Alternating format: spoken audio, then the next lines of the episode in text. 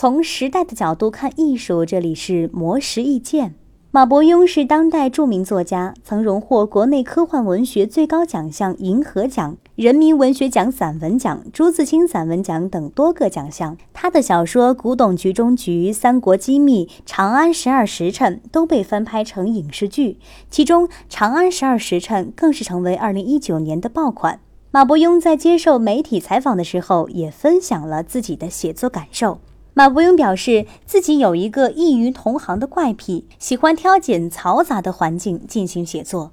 这是源于学生时代的经历。马伯庸上学的时候，经常开小差，喜欢在本子上写武侠或科幻的故事。如果周围喧哗，说明老师在讲题，同学在讨论，没人注意到他。反之，则可能是老师脸色阴沉，正站在自己的身后或者对面。久而久之，如果马伯庸发现周边安静无声，就会莫名紧张。虽然马伯庸的作品出版迅捷，又经常受到读者的赞誉，但是他认为自己没有什么天赋。如果说有什么长项，那就是勤劳。因为任何行业只要持续练习，水平就会稳步上涨。马伯庸每天会写出大约四千字的文章，状态好的时候能写出八千字。如果遇到思路枯竭，他就会关上电脑开始跑步，这也让他的体重削掉了十三公斤。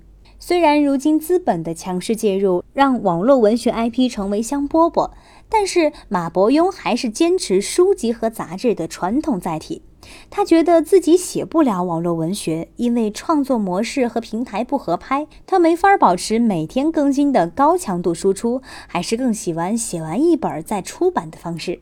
面对网络文学的兴盛，马伯庸一方面庆幸作者们只要能写，能在网络上聚拢起几十万、上百万的读者，便能卖文为生、丰衣足食；另一方面也感到忧虑，因为网文需要以爽点来留住老读者、吸引新读者，腐旧与讨好会让质量下滑。玛丽苏、杰克苏的题材不够，又一窝蜂地写起了甜宠文，也不知道未来会降级到什么地步。